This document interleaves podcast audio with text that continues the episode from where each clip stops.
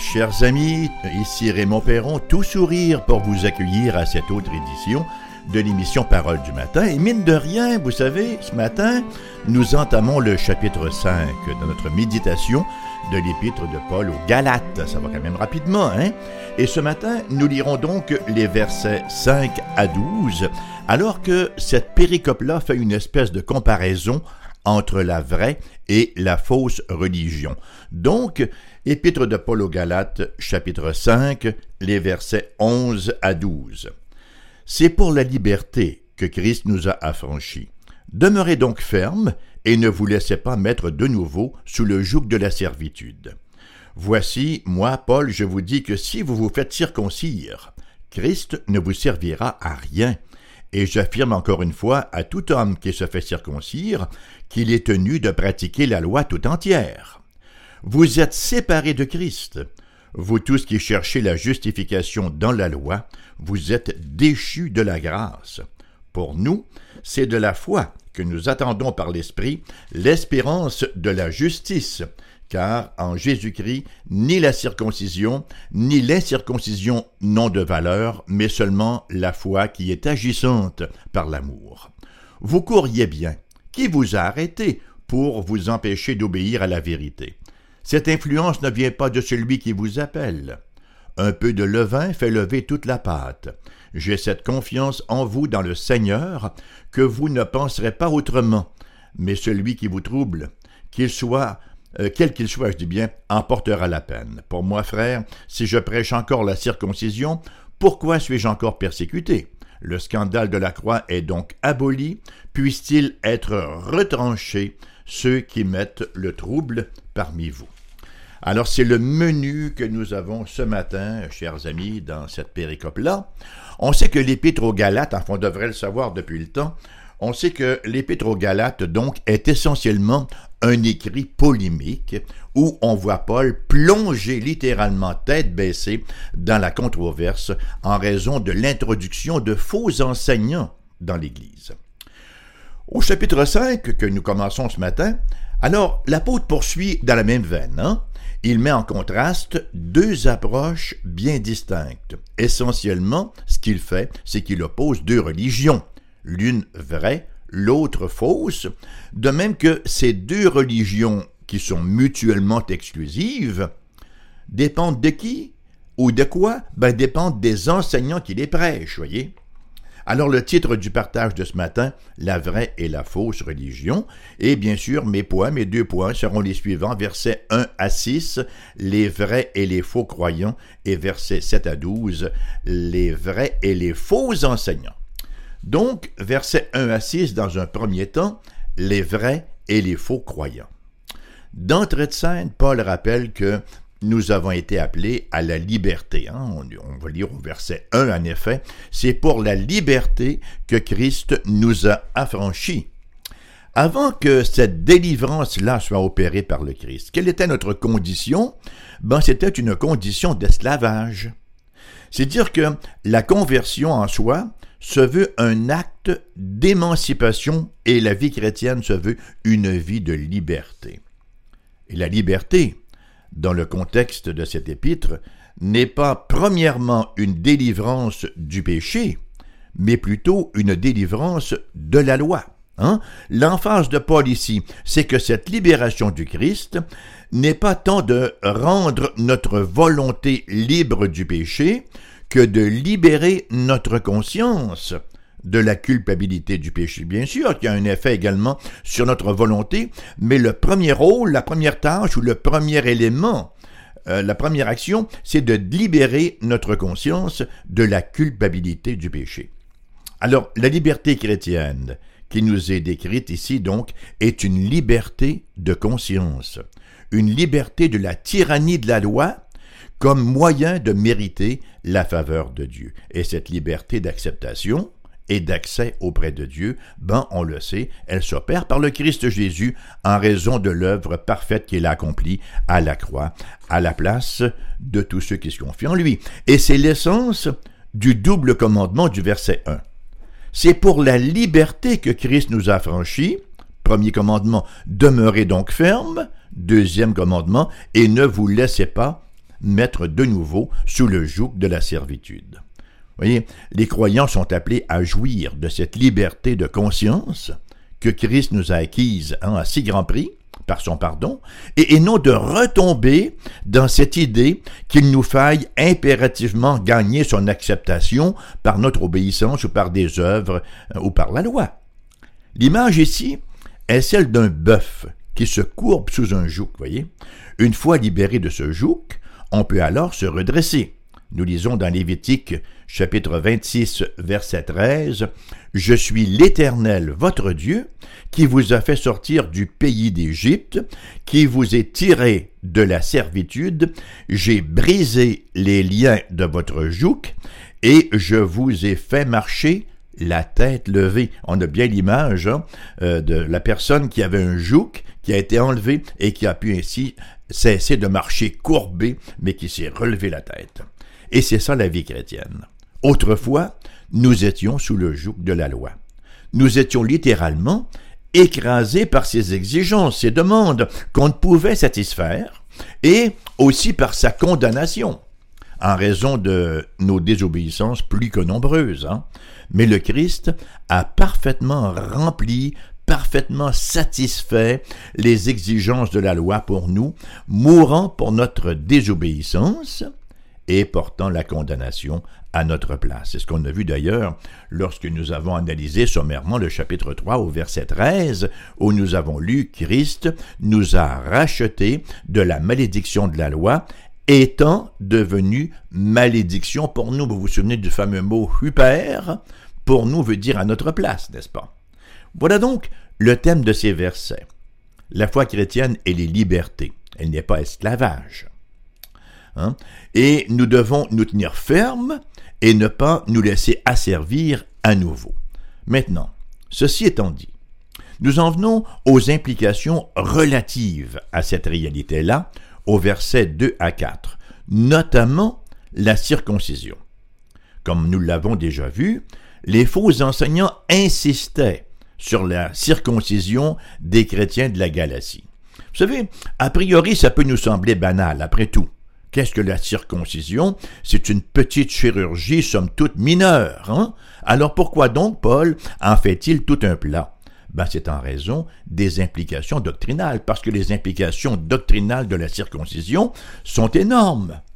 Pour ces faux enseignants, la circoncision, ce n'était pas uniquement une opération physique, non plus qu'un rite cérémoniel, mais c'était symbolique, voyez-vous. C'était un symbole théologique qui représentait le type de religion du salut par les œuvres. Et ça, on le voit au livre des Actes, chapitre 15, là, lorsque nous arrivons au fameux concile de Jérusalem, Actes chapitre 15, verset 1 et verset 5. Quelques hommes venus de Judée enseignaient les frères en disant, Si vous n'êtes circoncis selon le rite de Moïse, vous ne pouvez être sauvés. Alors quelques-uns du parti des pharisiens, qui avaient cru, se levèrent en disant qu'il fallait circoncire les païens et exiger l'observation de la loi de Moïse. Ça allait ensemble, voyez-vous. La circoncision, c'était le symbole, l'icône, si vous voulez, de la loi de Moïse. L'apôtre donc décrit leur position, ici dans l'Épître aux Galates, chapitre 5, versets 2 à 4. Voici, moi, Paul, je vous dis que si vous vous faites circoncire, Christ ne vous servira à rien. Et j'affirme encore une fois, à tout homme qui se fait circoncire, qu'il est tenu de pratiquer la loi tout entière. Ça va de pair. Hein?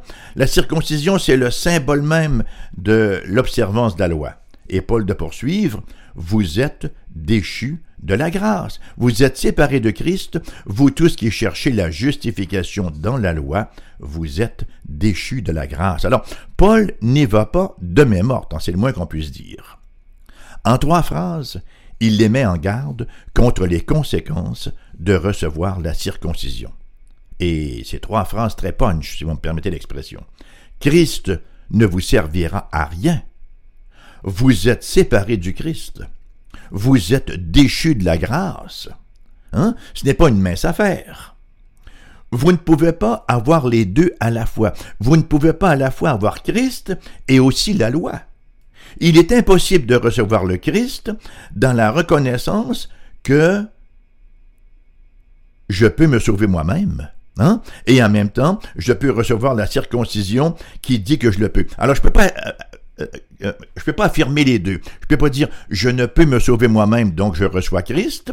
Et en même temps, je dis oui, je respecte la loi parce que je peux me sauver moi-même. Il y a une espèce de contradiction ici. Il nous faut impérativement faire un choix entre la religion de la loi, c'est-à-dire la religion des œuvres, et la religion de la grâce il nous faut faire un choix entre Christ et la circoncision. Voyez, la pleine suffisance du Christ pour le salut implique que si vous y ajoutez quoi que ce soit, ben vous perdez le Christ. Il n'est plus tout suffisant donc. Et s'il n'est plus tout suffisant, ben il n'est plus le Christ. Le salut est en Christ seul, par la grâce seule, par la foi seule. Et au verset 5 à 6, ça, c'est intéressant parce que ici, Paul change de pronom, là. Euh, il passe du vous au nous. C'est-à-dire que là, Paul s'inclut lui-même. Hein? Il décrit ce qu'est un vrai croyant, c'est-à-dire il décrit quelqu'un qui se tient dans l'évangile de la grâce. Ainsi, il écrit, Pour nous, c'est de la foi que nous attendons par l'Esprit l'espérance de la justice. Car en Jésus-Christ, ni la circoncision, ni l'incirconcision non de valeur, mais seulement la foi qui est agissante par l'amour. Alors nous ne sommes pas en train d'œuvrer pour notre salut, mais d'attendre ce salut-là par la foi. Nous ne nous épuisons pas anxieusement en nous imaginant que nous allons le mériter par nos œuvres, mais nous l'attendons dans la foi. C'est bien ce qu'affirme le verset 6, à savoir que, en Christ, ce qui importe, c'est la foi. Car en Jésus-Christ, ni la circoncision, ni l'incirconcision n'ont de valeur, mais seulement la foi qui est agissante par l'amour. Voyez, lorsque quelqu'un est en Christ, rien d'autre n'est nécessaire. Ni la circoncision, non plus que l'incirconcision, ne peut améliorer notre statut devant Dieu. À noter que cette emphase sur la foi, hein, et c'est une grande emphase sur la foi, ne signifie pas qu'on peut vivre comme il nous plaît. La vie chrétienne est-elle à ce point par la foi que les bonnes œuvres et l'obéissance à la loi n'auraient aucune importance? Ben, il nous faut relire le verset 5 et 6. Pour nous, c'est de la foi que nous attendons par l'Esprit l'espérance de la justice, car en Jésus-Christ, ni la circoncision, ni l'incirconcision n'ont de valeur, mais seulement la foi qui est agissante par l'amour. Alors, la vie chrétienne n'est pas seulement une vie de foi, mais une vie de foi agissante une vie dans l'esprit. Hein? C'est par la foi que nous attendons l'esprit, le Saint-Esprit qui nous habite et qui produit la sainteté et les œuvres conséquentes. Le verset 6 ajoute bien, n'est-ce pas, que la foi est agissante par l'amour. La foi, donc, n'est pas passive, mais elle est agissante. Et comment est-ce qu'elle agit? Ben, elle agit par l'amour. Qu'est-ce que l'amour? C'est pas un sentiment, l'amour. L'amour est une dynamique d'action. La Bible nous dit, car Dieu a tant aimé le monde qu'il l'a regardé passivement. Non, Dieu a tant aimé le monde qu'il a donné ce qu'il avait de plus cher. Il a donné son Fils unique. Alors l'amour, c'est une dynamique d'action. Voilà donc la vraie religion. Et ça m'amène à mon deuxième point. Les vrais et les faux enseignants au verset 7 à 12. D'abord, au verset 1 à 6, le contraste est entre les pronoms vous et nous. Hein? Vous, les faux croyants qui voulaient ajouter la circoncision à la foi, et nous, les vrais croyants qui nous confions en Christ seul par la foi seule. Maintenant, Paul va à nouveau mettre en contraste deux pronoms, il et je. Il, ça représente le faux enseignant, et je, ça représente l'apôtre Paul qui enseigne la vérité de Dieu. Chapitre 7. Vous courriez bien. Qui vous a arrêté pour vous empêcher d'obéir à la vérité? Paul aime bien comparer la vie chrétienne à une course dans une arène. Vous courriez bien. C'est actif, ça, courir. Hein? Ce n'est pas que croire mentalement une vérité. Ce, ce n'est pas qu'un comportement, mais effectivement, comme le dit la fin du verset, c'est obéir, pardon, à la vérité. Vous courriez bien, qui vous arrêtez pour vous empêcher d'obéir à la vérité? La foi véritable ne peut que s'exprimer dans la conduite pour la simple raison que la conduite est un dérivé de la foi. Hein? Nous agissons selon ce que nous croyons. Et ces Galates-là avaient donc commencé la course chrétienne, et qui plus est, ils couraient fort bien. L'apôtre le dit, ils croyaient la vérité que Christ les avait libérés, et ils y obéissaient, jouissant bien sûr donc de la liberté qui leur avait été acquise. Mais quelqu'un qui les avait empêchés de continuer, un obstacle avait été placé sur le chemin pour les faire dévier. Qui est ce quelqu'un-là? Ben, c'est le faux enseignant. Le faux enseignant ou les faux enseignants, si vous préférez, les judaïsants, qui avaient contredit la vérité, qu'ils avaient d'abord reçue, eux autres, hein, les Galates, avec le résultat qu'ils avaient abandonné le Christ et étaient déchus de la grâce. Paul va décrire ce faux enseignant-là, il va décrire ses origines, il va décrire les effets de son enseignement et où tout cela aboutit en fin de compte, en bout de ligne. Hein. D'abord, quant à son origine, il nous en est parlé au verset 8. Cette influence ne vient pas de celui qui vous appelle. Ah ben voilà. L'influence, l'origine donc de ce faux enseignant-là ne vient pas du Christ qui appelle. C'est dire que le renseignement à ces faux enseignants-là ne venait pas de Dieu qui les appelait. Rappelons-nous, Dieu les avait appelés par la grâce. Hein? Chapitre 1, verset 6. Je m'étonne de dire l'apôtre que vous vous détourniez si promptement de celui qui vous a appelé par la grâce. Alors que les faux enseignants propageaient une doctrine de mérite. Donc au verset 8, cette influence ne vient pas de celui qui vous appelle. Et c'est le premier argument de l'apôtre Paul. Le message des faux enseignants est inconsistant, incohérent.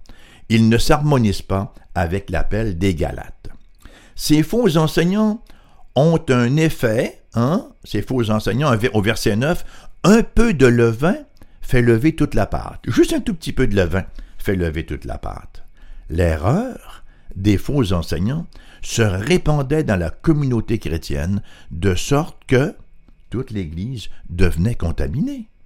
Et c'est là, vous savez, un des plus sérieux effets de l'erreur et de la fausseté, d'où la ferme résolution de Paul d'y résister. Une toute petite doctrine qui a l'air en apparence banale et qui commence à se répandre et qui peut contaminer toute une congrégation. L'apôtre de poursuivre maintenant au verset 10. J'ai cette confiance en vous, dit-il.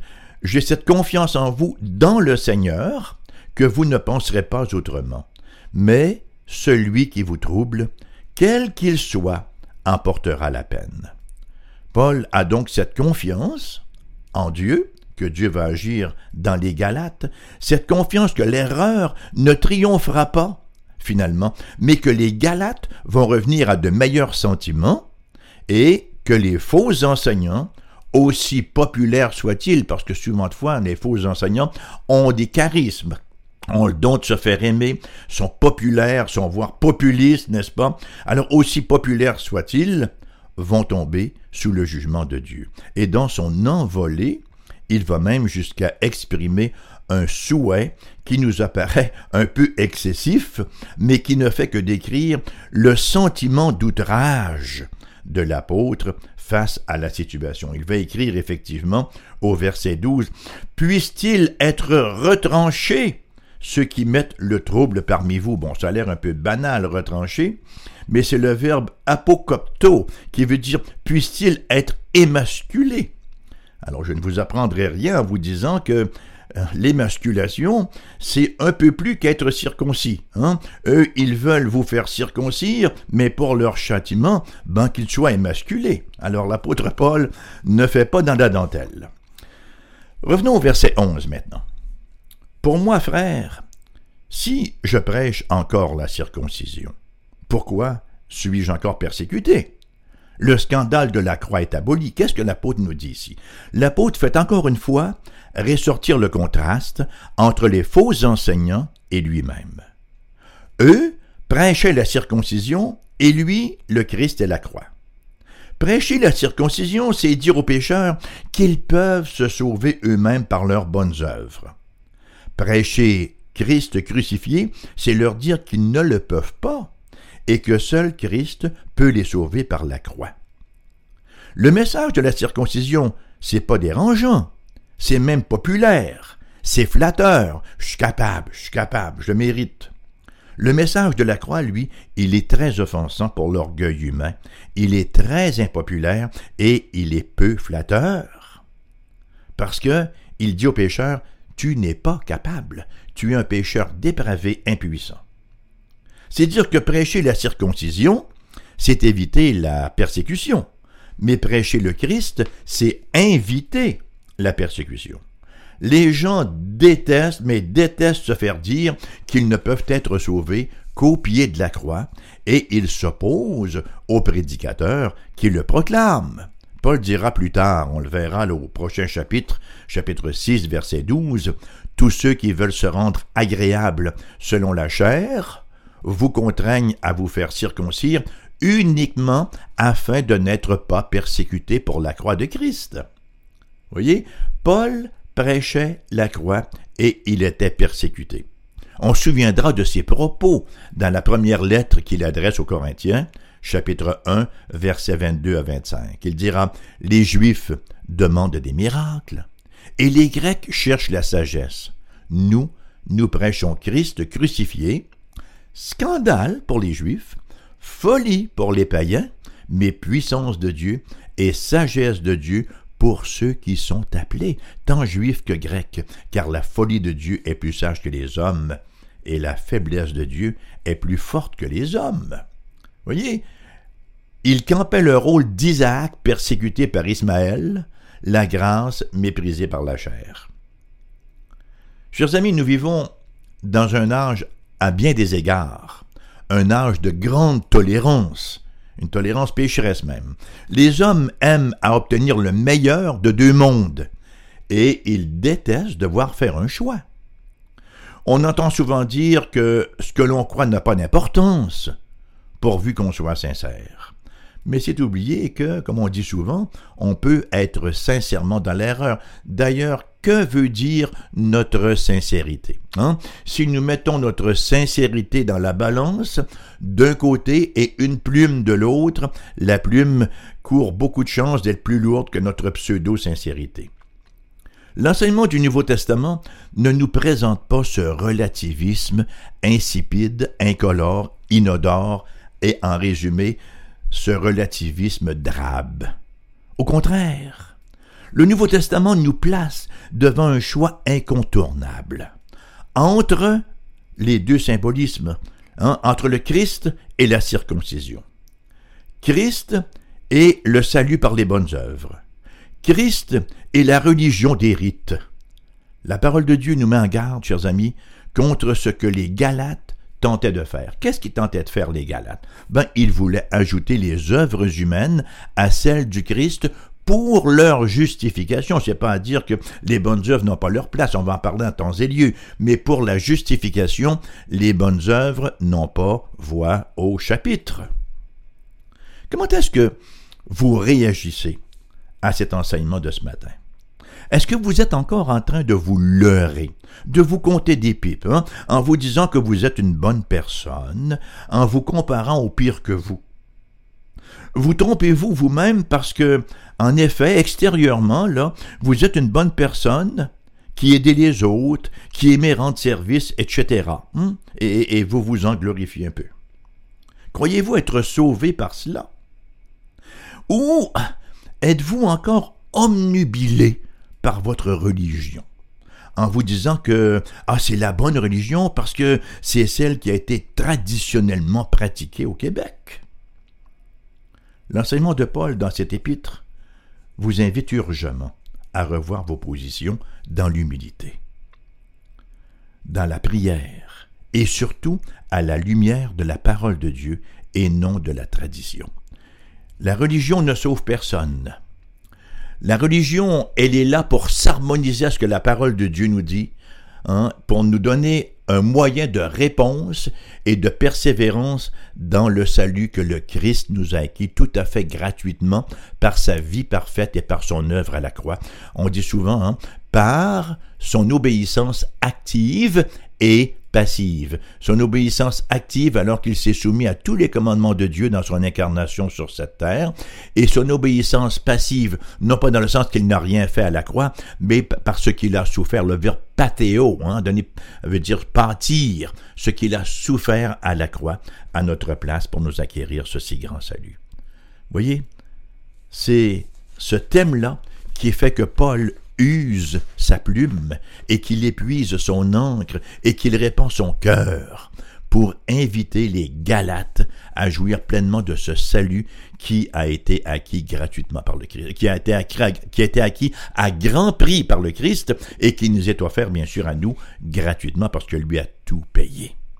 Alors, rappelons-nous, si nous cherchons à nous sauver nous-mêmes par nos propres bonnes œuvres, nous sommes privés déchu de Christ, Christ ne sert à rien. Christ est tout ou il n'est rien. Et si on veut y ajouter quoi que ce soit, on vient d'annuler tous les bénéfices de son sacrifice. L'émission se termine sur cette note ce matin, note sérieuse, hein? Elle vous revient en rediffusion cet après-midi à 14h. Et entre-temps, ben, comme vous le savez, vous pouvez nous écrire à ERBQ, casier postal 40088 Québec, QC, G1H2S5. Nous avons un numéro de téléphone pour les gens de la région de Québec qui est le 418 688 0506. Ailleurs en province, numéro sans frais, le 1877 659 0251. Et notre site internet foifm.com. Vous trouverez là également notre adresse courriel si vous désirez nous envoyer un petit message tout gentil, ou même moins gentil, ou même pas gentil, si vous voulez nous écrire quoi. Alors merci d'avoir été là ce matin. Considérez-vous, ça va de soi, comme invité pour la prochaine et je vous souhaite une journée de grâce et de paix.